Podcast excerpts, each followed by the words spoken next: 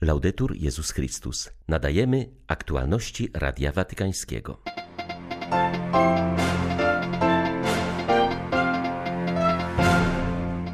Arcybiskup Paul Gallagher zwraca uwagę, że jednym z efektów ubocznych walki z koronawirusem stało się ograniczenie wolności religijnej.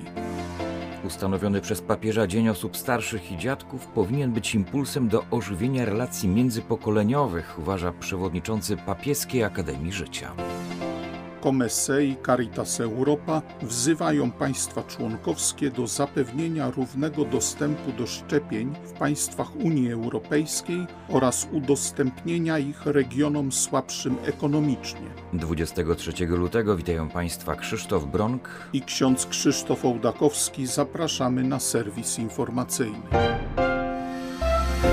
Słowa ukazują rzeczywistość, która się zmienia, a w przypadku papieża dają światu nadzieję. Tak streszcza swoją książkę poświęconą najbardziej charakterystycznym zwrotom używanym przez Ojca Świętego Francesco Toralba, profesor filozofii i antropologii, konsultor Papieskiej Rady Kultury. To rodzaj przewodnika złożonego z wyrażeń stworzonych przez Franciszka, będących kluczami jego nauczania oraz stanowiących syntezę wzniosłych pojęć, które są jednocześnie łatwo dostępne dla wszystkich. Podróż ta rozpoczyna się od fragmentów wywiadów, przemówień, encyklik, homilii i oficjalnych dokumentów. Autor zaznacza, że wiele z tych zwrotów stanowi wyraz sposobu myślenia papieża z Argentyny.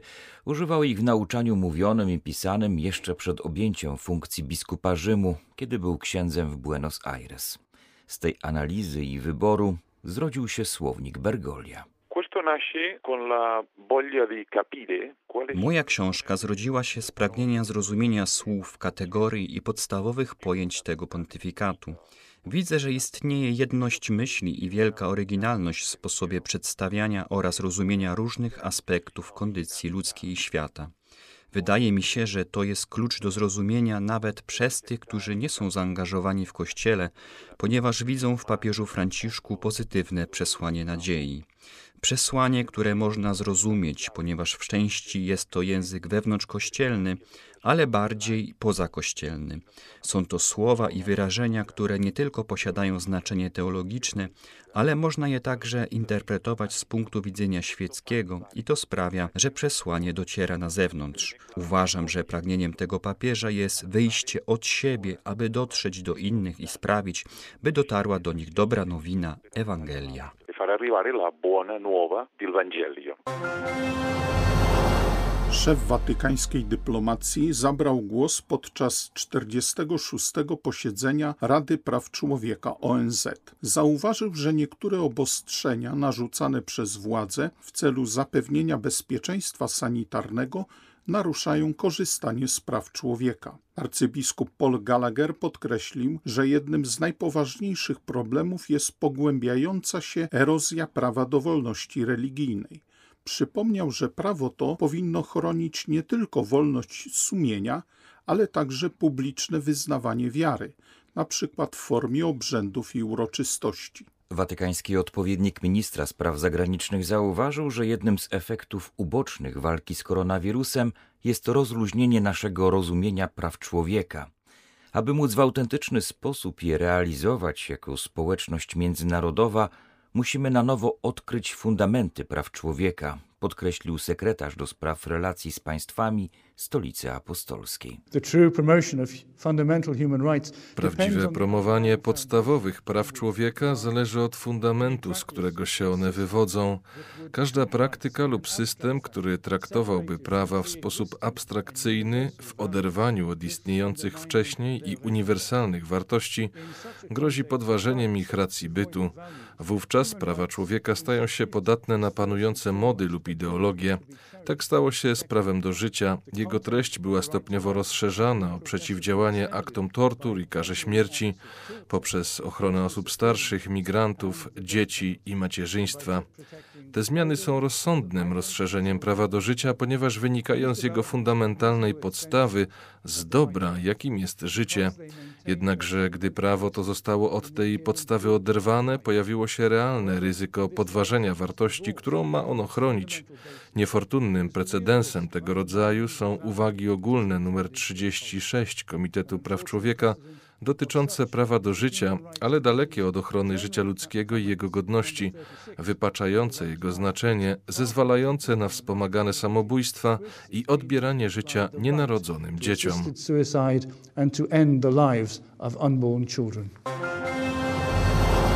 W Kościele mamy dobrze rozwiniętą duchowość ludzi starszych. Tym, co pozostaje do zrobienia, jest jasne określenie zadań seniorów w społeczeństwie – uważa arcybiskup Vincenzo Paglia, przewodniczący Papieskiej Akademii Życia. Podkreśla on, że niewątpliwym zadaniem, zwłaszcza dziadków, jest przekaz wiary młodszym pokoleniom. Ludzie starsi czynili to nawet tam, gdzie było to niemożliwe czy wręcz surowo zakazane, jak na przykład w sowieckim imperium, przypomina arcybiskup Palia. W tym roku po raz pierwszy, w czwartą niedzielę lipca, będzie obchodzony w kościele Międzynarodowy Dzień Osób Starszych i Dziadków. Zdaniem arcybiskupa Pali inicjatywa papieża Franciszka powinna skłonić do refleksji nie tylko Kościół, ale całe społeczeństwo. Dzień ten pomaga zrozumieć głęboki sens czwartego przykazania szanuj ojca i matkę swoją. Zazwyczaj odnosi się je do małych dzieci. W rzeczywistości jest ono przeznaczone również dla dorosłych już dzieci. Świadomość wynikających stąd zobowiązań mocno została osłabiona w ostatnich latach, a przy tym dziś po raz pierwszy w historii żyją razem cztery pokolenia. Nie oznacza to, że w przeszłości nie było osób starszych. Były, ale znacznie mniej, nie całe pokolenie. Określano ich mianem trzeciego wieku. Dziś jest to już czwarty wiek. Pozwolił na to postęp naukowy i rozwój służby zdrowia. Wszyscy żyją dziś o 20-30 lat dłużej. Problem polega jednak na tym, że nie wiemy, jak przeżywać ten dodatkowy czas i czemu ma on służyć. Co więcej, to nasze czteropokoleniowe społeczeństwo przypomina czteropiętrowy budynek, w którym nie ma ani schodów, ani windy. Nasze społeczeństwo nie radzi sobie bowiem z relacjami międzypokoleniowymi. Ożywienie wielostronnej współpracy między państwami opartej na poszanowaniu równych praw i samostanowieniu krajów w duchu Karty Narodów Zjednoczonych to sposób na skuteczne stawienie czoła nowym wyzwaniom, przed którymi stoi świat po pandemii COVID-19 Taką opinię wyraził arcybiskup Iwan Jurkowicz, stały obserwator Stolicy Apostolskiej przy Organizacji Narodów Zjednoczonych w Genewie. Różne aspekty tego nieprzewidywalnego kryzysu, jego rozwiązania i ewentualne nowe zjawiska, które przyniesie przyszłość, są coraz bardziej powiązane i współzależne, podkreślił w swoim wystąpieniu papieski przedstawiciel. Dlatego też rodzina narodów jest wezwana do przemyślenia swojej drogi, do odkrycia nowych form odpowiedzialnego zaangażowania. W ten sposób podkreślił, kryzys staje się okazją do rozeznania, jak kształtować nową, integralną wizję przyszłości.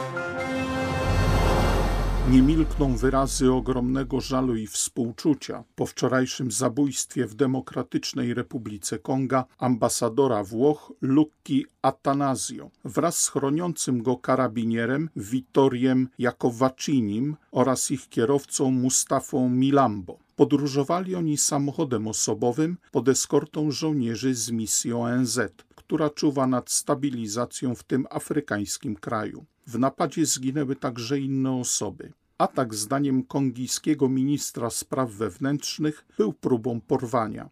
O dokonanie zbrodni oskarżył on rwandyjskich rebeliantów Hutu z ugrupowania tzw. Tak sił demokratycznych wyzwolenia Rwandy. Głos w sprawie tragicznego zdarzenia zabrał biskup Mariano Crociata, który jest wiceprzewodniczącym Komisji Konferencji Episkopatów Unii Europejskiej. Pierwszą rzeczą, którą należy powiedzieć i uczynić, to bliskość, bycie przy cierpiących. Drugą rzeczą, którą chciałbym przekazać, jest to, że powinniśmy uchwycić sens świadectwa, jakie niesie ze sobą ta tragiczna śmierć, ponieważ są ludzie, którzy w wykonywaniu swojej pracy, swoich obowiązków, w misji dyplomatycznej, w promowaniu bezpieczeństwa, pomimo tego, że są świadomi ryzyka, na jakie się narażają, oddają się na służbę sprawie pokoju na trudnym terenie, który nadzoruje Organizacja Narodów Zjednoczonych. Jest to pozytywna rzecz. Jest to drugie przesłanie płynące w obecnym czasie. I trzecia refleksja: w krajach takich jak Demokratyczna Republika Konga mamy do czynienia z sytuacją polityczną i militarną, która znajduje się poza kontrolą, ale odpowiedzialność za to spada na potęgi gospodarcze i polityczne. Są to zjawiska wywołane przez niepokoje, niesprawiedliwości, w jakiś sposób podsycane, a przynajmniej tolerowane i nie są one odpowiednio zwalczane przez wymiar sprawiedliwości i prawodawstwo, których niestety brakuje w wielu dziedzinach.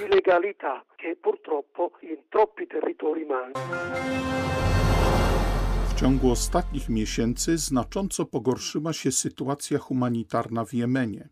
Jeszcze przed wybuchem wojny kraj ten zaliczany był do najbiedniejszych państw świata. W obecnej sytuacji śmierć głodowa zagląda w oczy ponad dwóch milionom jemeńskich dzieci. Ludzie żyją w skrajnej nędzy, podczas gdy dociera tam coraz mniej wsparcia. Pandemia sprawiła, że w ubiegłym roku ONZ przeznaczyła dla Jemenu o połowę mniej środków, mówi Eleonora Ardemani. Dużym wyzwaniem jest trwająca obecnie ofensywa Hutich przeciwko siłom rządowym. Prowincja Marib jest strategiczna z dwóch powodów. Właśnie tam znajdują się bogate złoża ropy naftowej, które dają środki na finansowanie uznanego przez wspólnotę międzynarodową rządu. Teren ten do tej pory uznawany był za najbezpieczniejszy w kraju, dlatego też schroniło się tam ponad milion wewnętrznych uchodźców, którzy uciekli przed wojną z innych zagrożonych regionów.